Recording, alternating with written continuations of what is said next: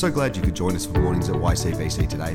We want to thank you for being a part of our online family, and we hope that this message encourages you, blesses you, and helps you grow in your walk with Him. So let's get into the Word. Sorry there'll be no break dancing on my behalf today. I don't do that. I know you're disappointed. We have people in this in this place that dance, and it ain't me. Sometimes, yet. See, I'm going to be free. See, yet she says. Welcome, guys. We've been uh, we've been in a whole ser- sort of mini series on Psalm 23. Psalm 23. The Lord is my shepherd; I shall not want. It's a great psalm, and we took a diversion last Sunday. Well, we, did we really? What did we celebrate last Sunday? We celebrated the fact that He's alive, and we can rest in the fact that He's alive.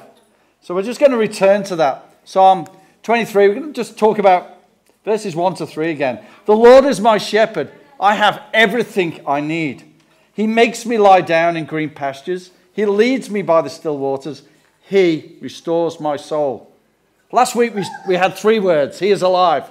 This week we get to have four. He restores my soul.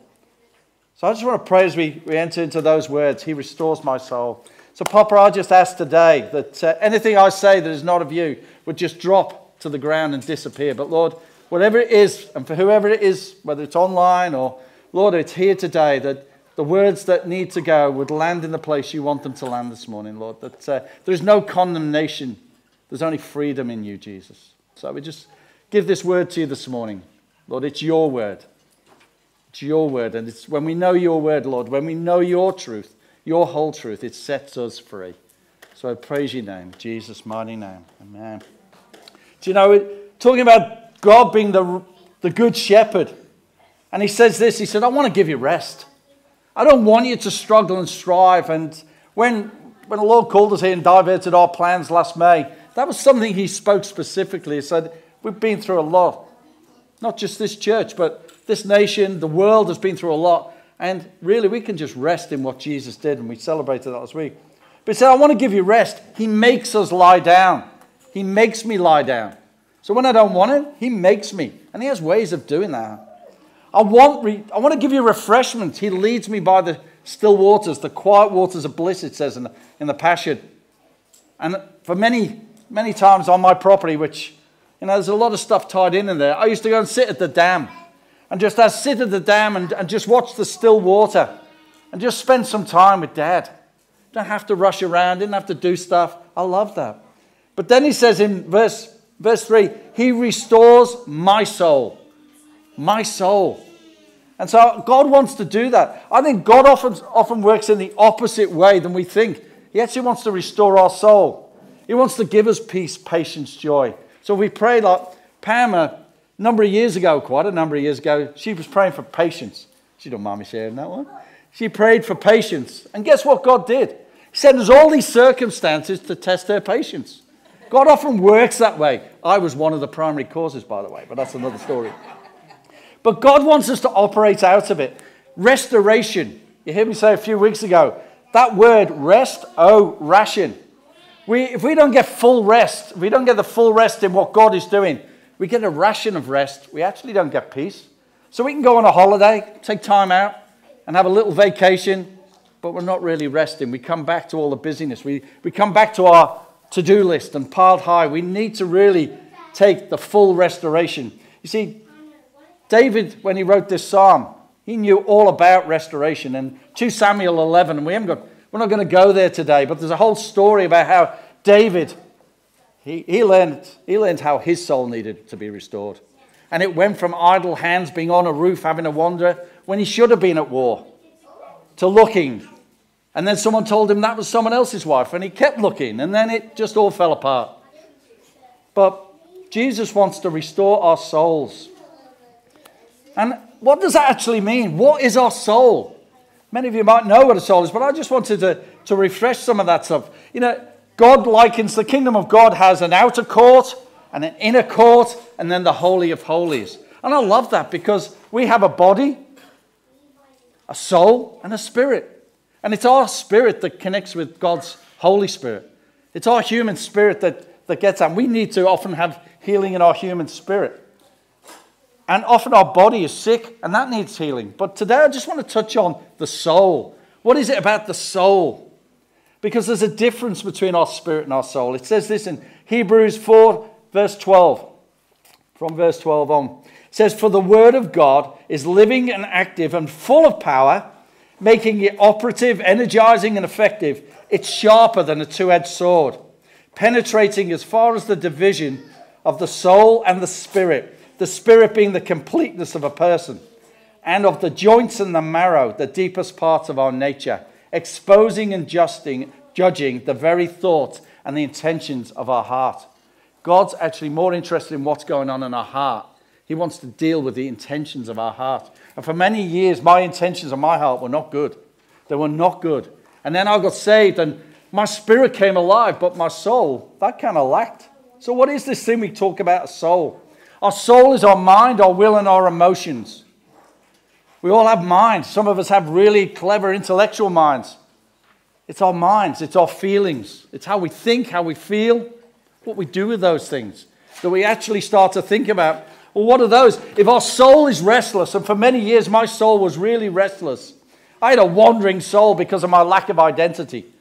And we'll talk more about identity because I believe that that is a real foundation. When we know whose we are, when we know whose we are, then we know nothing, nothing, no angels or demons. We said in Romans 8 28 this morning, no angels or demons, nothing can compare. But we have these things, our, our church, you know, our, our, church has people, we all carry our souls around. We come to church and we can come in with a smiling, How are you this morning? Oh, praise the Lord, it's great. It's cool, it's good. And in our souls, we're aching, we're hurting. My soul, the, the revelation of this for me came a number of years ago. It's actually almost 20 years ago. And Pam and I have been in this nation for only a couple of years. And we met this other couple and we thought we were in ministry with them and we were going along. They were born in the same part of the world from us. So, I mean, you immediately assume they're all great coming from Liverpool. Right. And we started interacting with these people. And then the, the guy who we're interacting with said, Hey, let's start a church. We're working with all these broken people. Let's plant a church. And Keith goes, Yeah, that's a great idea. Let's plant a church. And there was this little voice. This little voice said, Hey, I think we need to pray and ask God, is that God's plan or a good plan? That was my voice, by the my wife, by the way, not the Holy Spirit. I thought I think it was the Holy Spirit speaking through Pam. And I didn't listen. And so we went ahead and we plowed ahead and we started this church in our home. And we, went, we got up to about 60 odd people turned up at our home every week and all this stuff. And then all of a sudden, our son, he, he, got, he got a bit unwell. Actually, he got really unwell. And that was all to do with stuff from the UK. And he, he became very unwell. So we're looking after our son and we're setting up church every Sunday. And I'm getting grumpy because I'm the one putting all the chairs out and you know, doing all that stuff. And I'm, I'm carrying all this stuff and I'm getting a little bit resentful. And then it got really bad and we moved to a building still doing church in this building, and I'm still setting the chairs up every Sunday, and I'm doing all this stuff, and then I'm going home, and we're, trying to take care of our son. And, and I didn't have the wisdom back then and, and the discernment because my soul, my soul was wounded. I was trying to get the approval of this guy who I saw as a father figure in my life. And I'm going, I just need to approve this. He said we should start a church, and we better start a church, and we better make it a good church. And guess what? I was getting angrier and angrier, and then all of a sudden, boom, it all exploded. Pam and I were having struggles. Our, our, our, marriage was struggling because of it. I was struggling with the kids. And then one day, Dan ended up in hospital. And I went to visit Dan, and this, the head, the head minister, the lead pastor, if you like, was there in the hospital ward, and he's telling my son, you know, if you have more faith, you'll be out of here. My son was 13. If you have more faith, you'll be out of here. So I kind of put him out of the hospital, the guy, not my son. And then he put me out of church. And so Pam and I went underground and we struggled. But it was like I had all this unresolved stuff. And do you know what? God works in the opposite. I just wanted to serve the king, and God wanted actually me to serve out of love. He wanted Pam and I to serve out of love because if it doesn't happen in your own home, it ain't happening. You know, we can come here and we can have a great time in church, but if it's not happening in your house behind closed doors, it ain't happening. That was something I learned in this 20 year journey. But I carried these things that damaged my soul, and it wasn't just that guy. I'm going back to way beyond. There's many things that can damage our soul. But this morning, I just want to touch on three. I want to touch on the three responses that God gives to those things. And then I just want to take a time for us to pray. Because I don't know about you, but sometimes we carry these things and God wants us to let them go because He's leading us by the quiet waters. He's refreshing our soul. So, what damages our soul, which is this mind, this will, and emotions? What does God want to do? So, the first thing I want to talk about, and it's in your notes, is it talks about unaddressed grudges. You see, I had many grudges and gripes and whinging, and I, I didn't address them. You've heard me talk about my dad, and I didn't have a great relationship with him. So I was, you know, I was angry about him, and I'd be angry. I've been angry a long time. And I carried a lot of grudges. You crossed Keith, and it wasn't about getting sorted, it was about getting even. I would get even with you.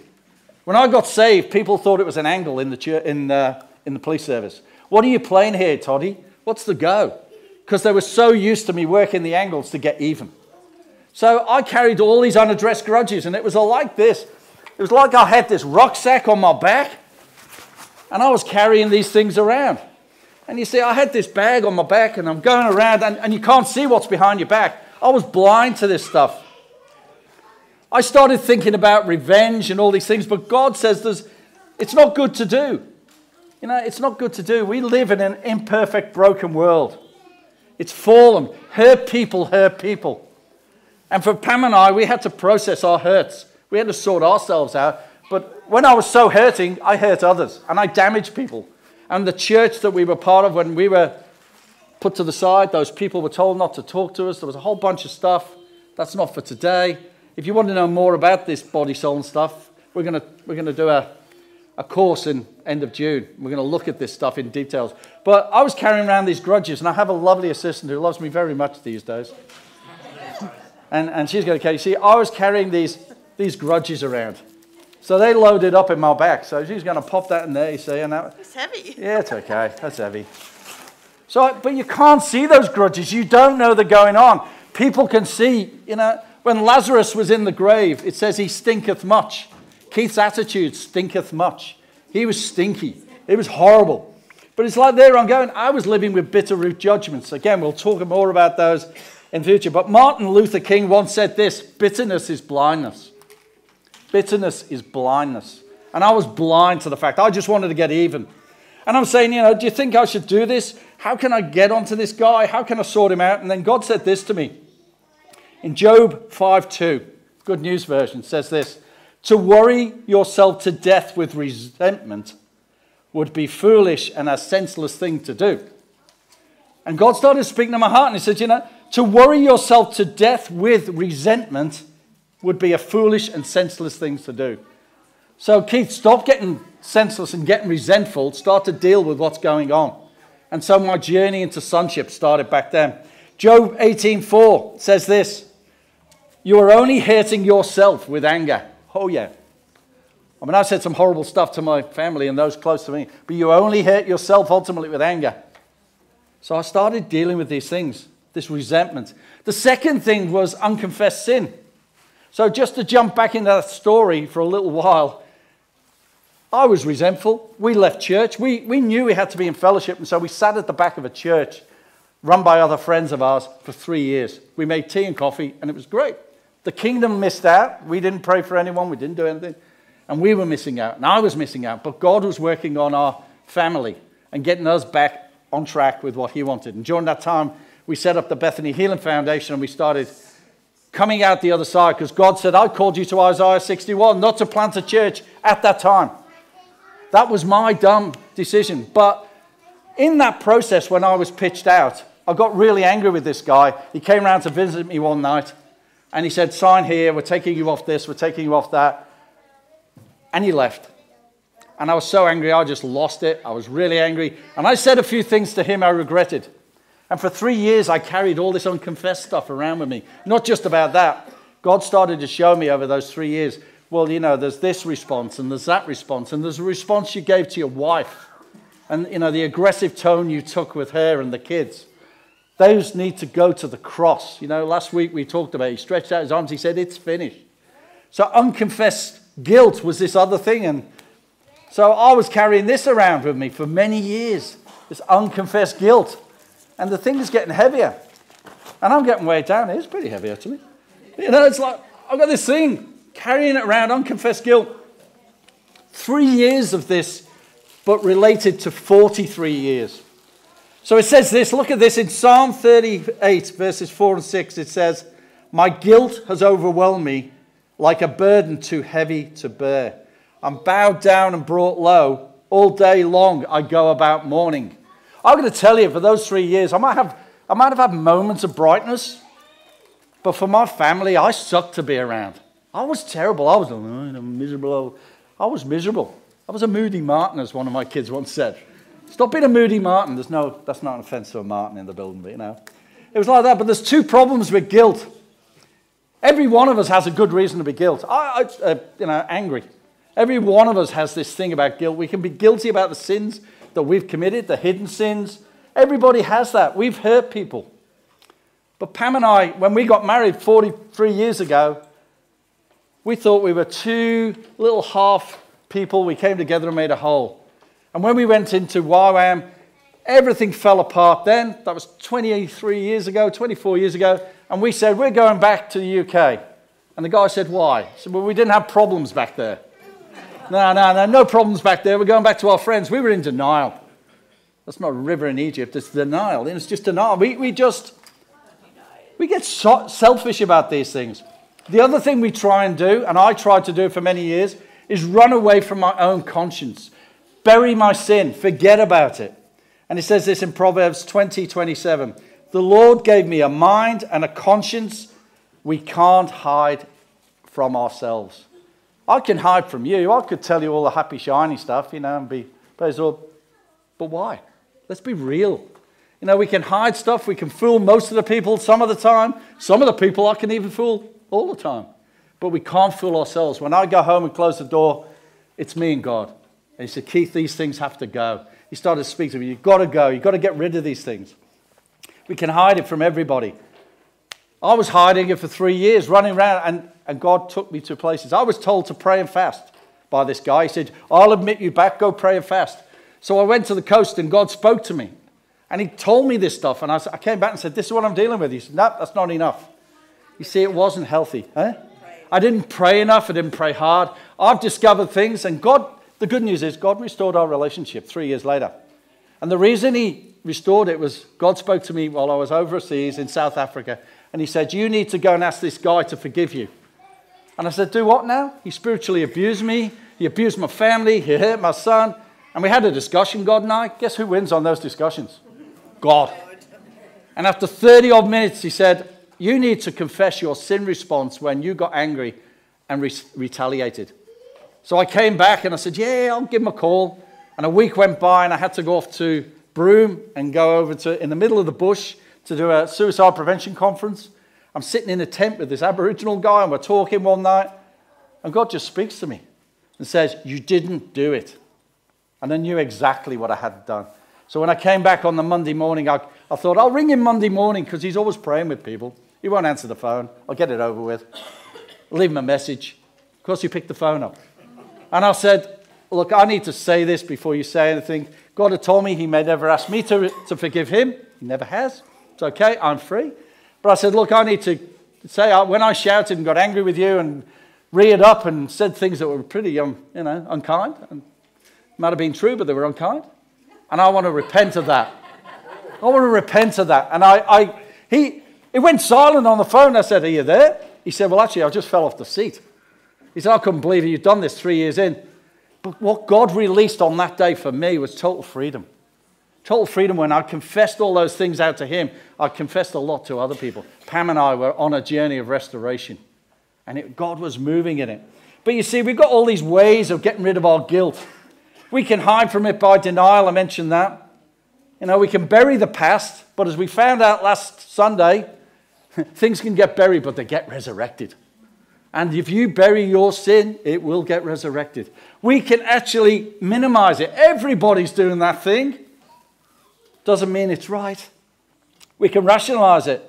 You know, I tried to convince myself for three years with my head, and my heart's going, Keith, uh uh-uh, uh, uh it's got to go.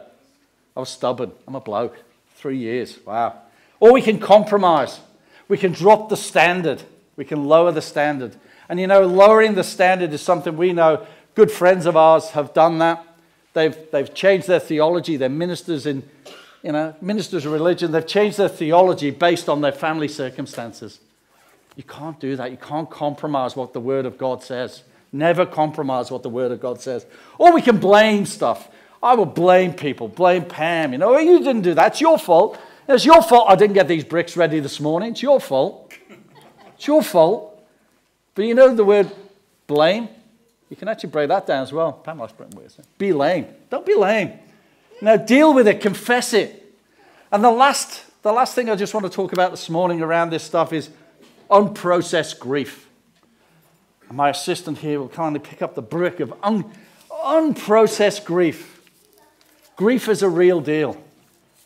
Oh, it's getting heavy. You know, grief. Ooh, yeah. I'm okay. grief, grief is a real thing.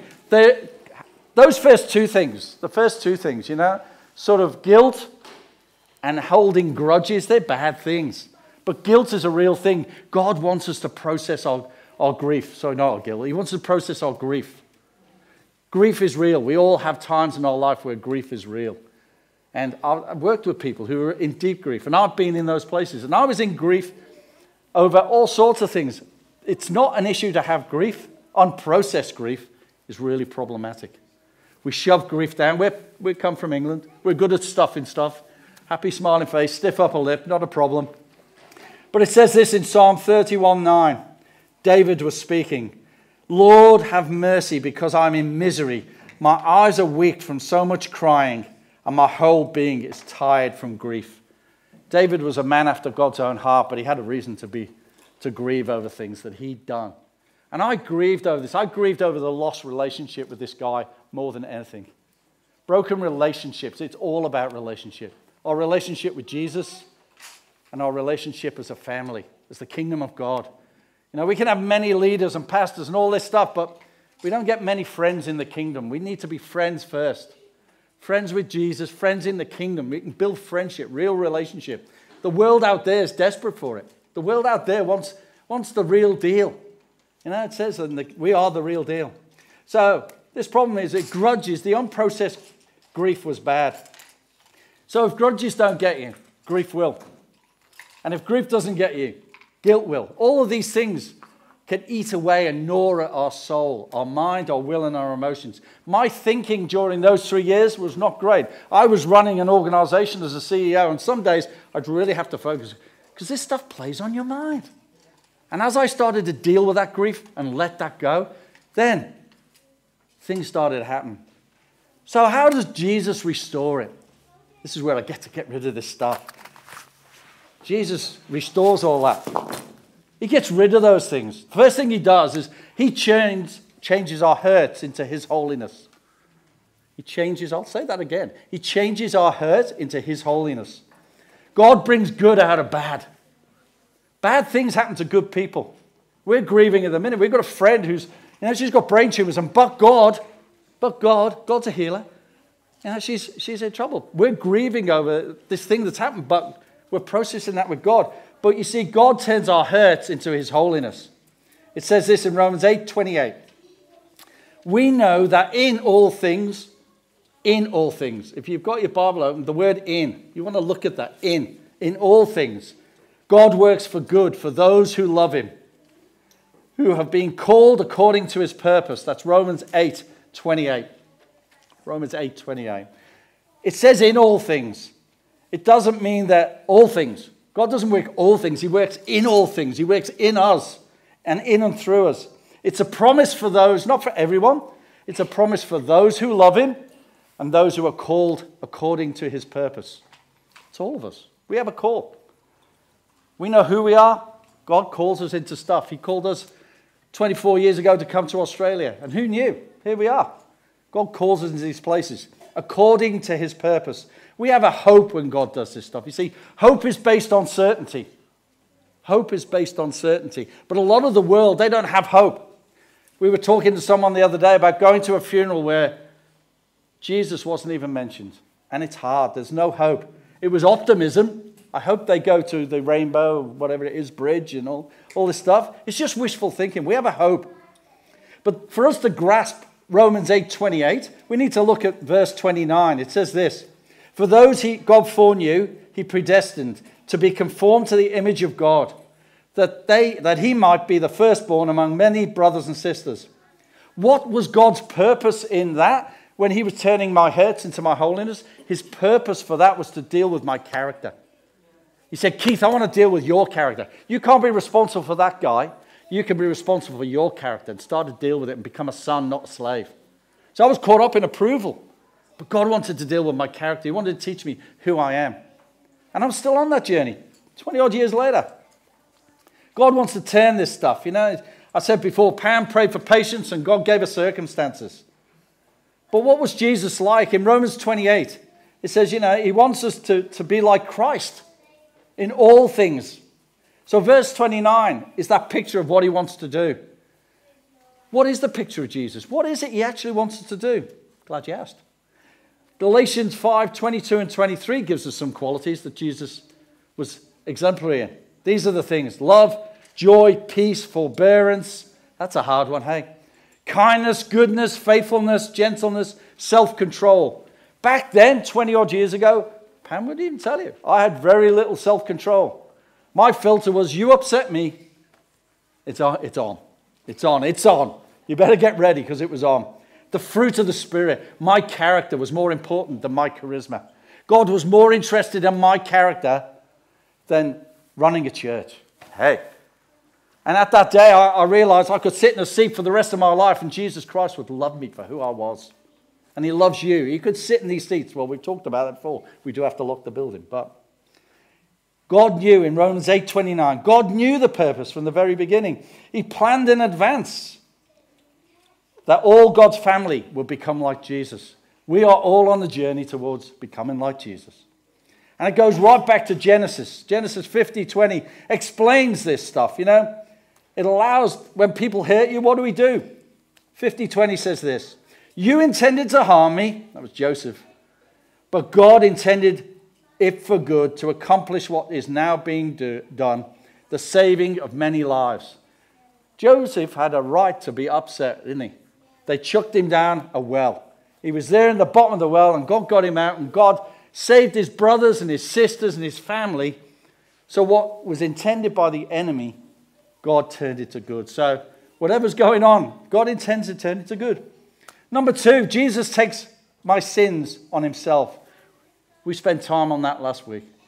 He stretched out his arms. He said, It is finished. That guilt and that stuff is gone. 700 years before Jesus did that and went to the cross, a guy called Isaiah, who we, I love him, Isaiah 53 says this He was wounded for our wounded and crushed for our sins. He was beaten and took our punishment, my punishment, that we might have peace, and through his wounds, our wounds are healed.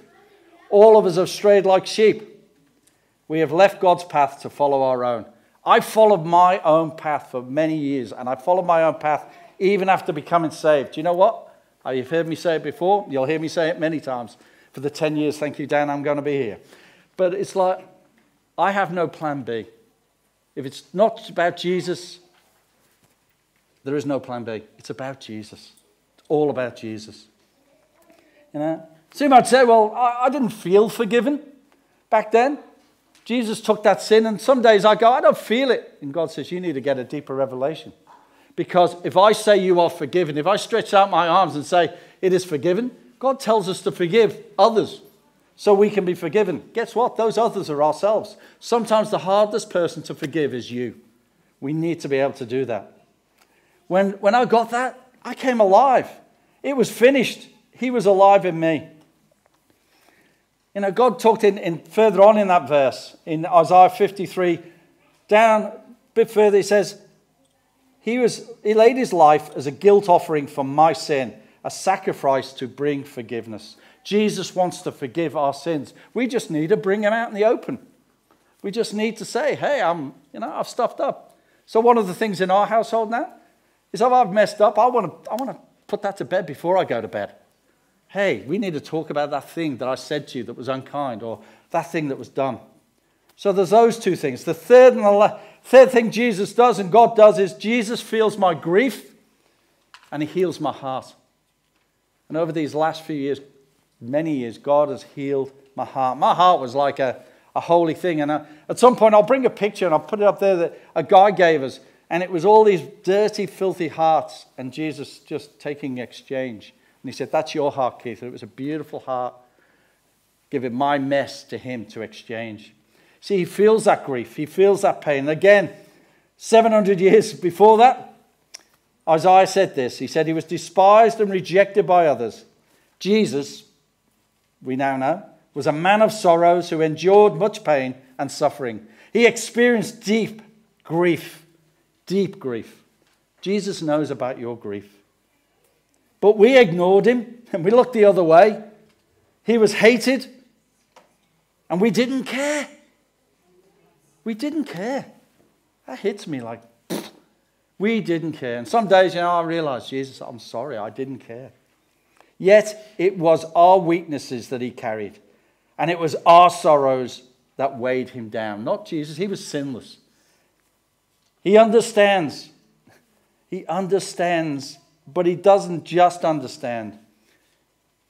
Jesus just feels it, but he heals it. He feels our grief and he wants to heal our grief. If you're in here today and you're carrying grief, you know, he heals the brokenhearted, it says in Psalm 147. He heals the brokenhearted, verse 3 it is. Heals the brokenhearted and binds up their wounds. He heals. The heart is the issue. Brokenhearted. Isaiah 60, 61, verse 3, and that's part of what calls. To all who mourn, he will give beauty for ashes, joy instead of mourning, praise instead of heaviness. That's what he wants to lift off. I believe this morning he wants to lift off some of that heaviness. There's a heaviness sometimes in this valley. I've had, I've only been around for what, six weeks in this church, but we've been around the valley for the last 16 years. And over the last little while, it's funny how you have conversations when you arrive somewhere. I've had people come up to me and talk to me in the street and say, I was part of that church 20 odd years ago, and I got hurt and I got wounded, and I've left and I'm not talking to God. And all I can say is, Well, I'm sorry, I wasn't here 20 years ago, but I'd love just to say on behalf, that's not God's intent. People need to be free. We need to see this grief lifted off, this pain. So, how do we do that? Three things I'm going to touch on them, and then I'd like us to pray. First thing is we need to trust God to forgive our sins. Remember, I said the hardest person sometimes is to forgive yourself. It says in Romans 3 all of us have sinned. Every single one in this room. Reinhard Bonnke, who's celebrating with Jesus, he sinned. All of us have sinned. Billy Graham sinned. All of us have sinned. Yet God declared us not guilty. This morning, He wants you to hear that. You're not guilty if we trust in Jesus Christ, whose mercy takes away our sin. We've got to trust Jesus to take away our sin. I trust, I believe. That's, that's as simple as it gets. Second thing, to release my offenders and focus on the future. We can carry these things and go, oh, yes, I've forgiven. And my question is, how do you feel about that? How do you feel about that? You say you've forgiven that person from 10 years ago. How, how do you feel when you think about that person? Oh, that person. Sometimes we have to release it and release it from here, not from here. God wants to heal our heart, our mind, our will, and our emotions. Ephesians 4 says this 31 to 32. Get rid of all bitterness forgiving each other just as Jesus Christ has forgiven you. Get rid of it. And then Romans 12 again says, Never avenge yourselves, leave that to God. Today we need to get rid of that. And lastly, just before we pray, it says, the thing I wrote here was team up with God, team up with Jesus to carry my load. I love, I love this in the message, Romans 11, 28 to 30. Are you tired, worn out, burnt out on religion. I think religion does burn us out, eh? Come to me, get away with me, and you will recover your life. I'll show you how to take a real rest. We need to take a real rest, not a break, not a snapshot, not a vacation. We need to take a real rest with Jesus. Walk with me and work with me. Watch how I do it. For the last 20 odd years, that's all I've done. I'm trying to follow the model of Jesus. He only did what his dad told him to do, and he only said what he heard his dad saying. And if you come to me and say, Keith, we should be doing these things, I'm okay, you go do them because we need to hear what God's telling us to do. We need to walk like that. Then it says, learn from the unenforced rhythms of grace. I won't lay anything heavy or ill fitting on you. That load of bricks was pretty heavy and ill fitting, and that's only three bricks. I've been moving a bunch of them.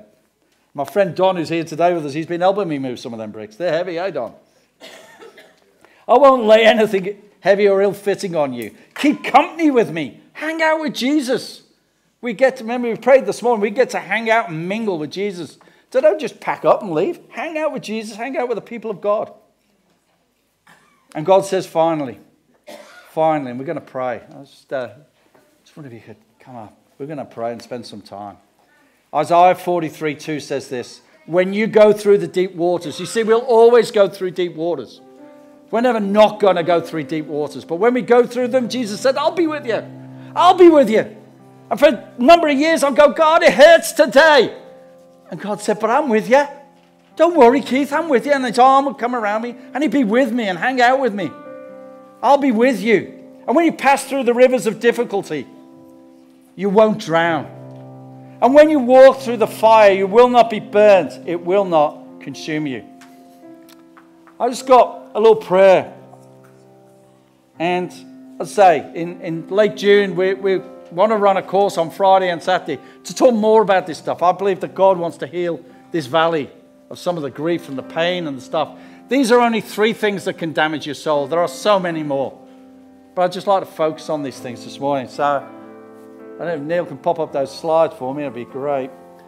I just got a little prayer, and I never ask people to, to pray stuff without showing them it first, but we're just gonna, I'm just gonna pop these up and then we'll come back and we'll pray it. So I want you to read it. If today your only prayer is, Lord, make me willing to be willing, to be willing, to be willing to forgive. If that's your journey, that's okay. I did that.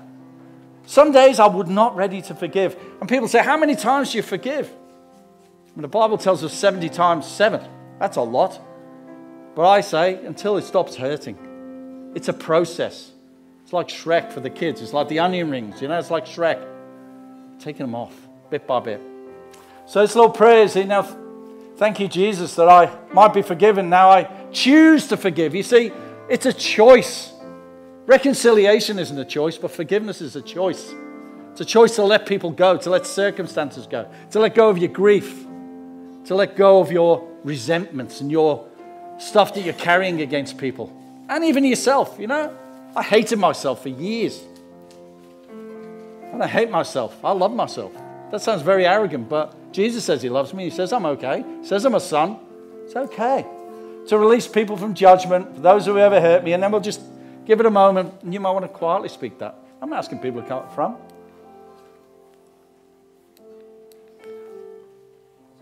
Now we're going to talk about this stuff here. Confessing our sin. Remember, release our sins. God hears them. Might be a minor thing. You might have had a disagreement on the way here. I can't think of the years we go, rock up a church, walk through the door, hallelujah, praise the Lord, and we just had a big blue in the car park. It's like, Jesus is good. And God's going, what about that thing you just said to your wife? Get real, Keith. Get real. And then lastly, we're going to choose to thank God for forgiveness. How's that sound? We give it a go? Let's, whoop, there we go. Oops. Me pop them back up. Sorry. I'm trying to flick back them. There we go. So, I'll count of three and we'll all pray together. I'll just stand and we'll pray. Nobody's looking at anyone. Let's just pray these things through. One, two, three. Thank you, Jesus, for, for dying that I might be forgiven. I now choose to forgive from my heart and to release from judgment all those who have ever hurt me and offended me. Just take a moment. If there's any, I'm not asking you to force something here. If a name comes to you, then let him go today. If there's a name or a circumstance, let it go. Let's just give it a moment.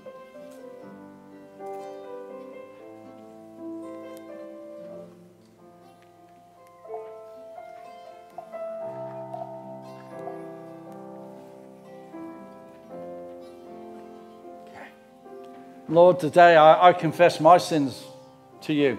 Oh, Whatever they might be. Might have been something you did this morning, might be just something. Just let the Holy Spirit just bring that to remembrance. Please forgive me for these sins and cleanse them by your blood, Jesus. Father God, I ask for your forgiveness for the things where I've blamed you, because guess what? We blame God. I've done that. And God knows, but He's sinless. So, Lord, forgive us for those things where we blamed you. This was wrong, and I'm sorry. Whoop. It says there, Lord, thank you for, for dying on the cross for the forgiveness of my sin. Just release me today in Jesus' mighty name. Amen.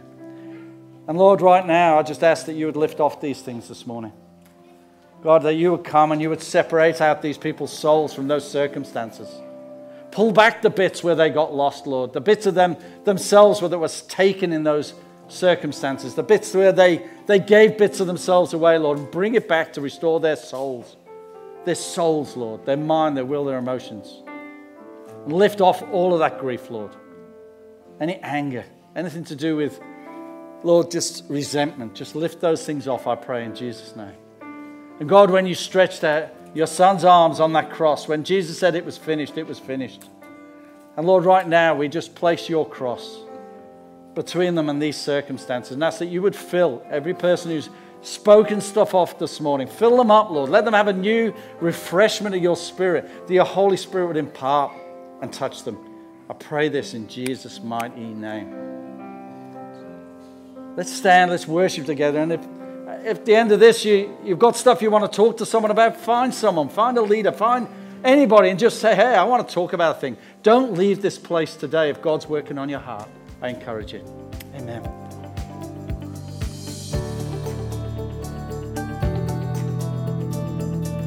Thanks for joining us today.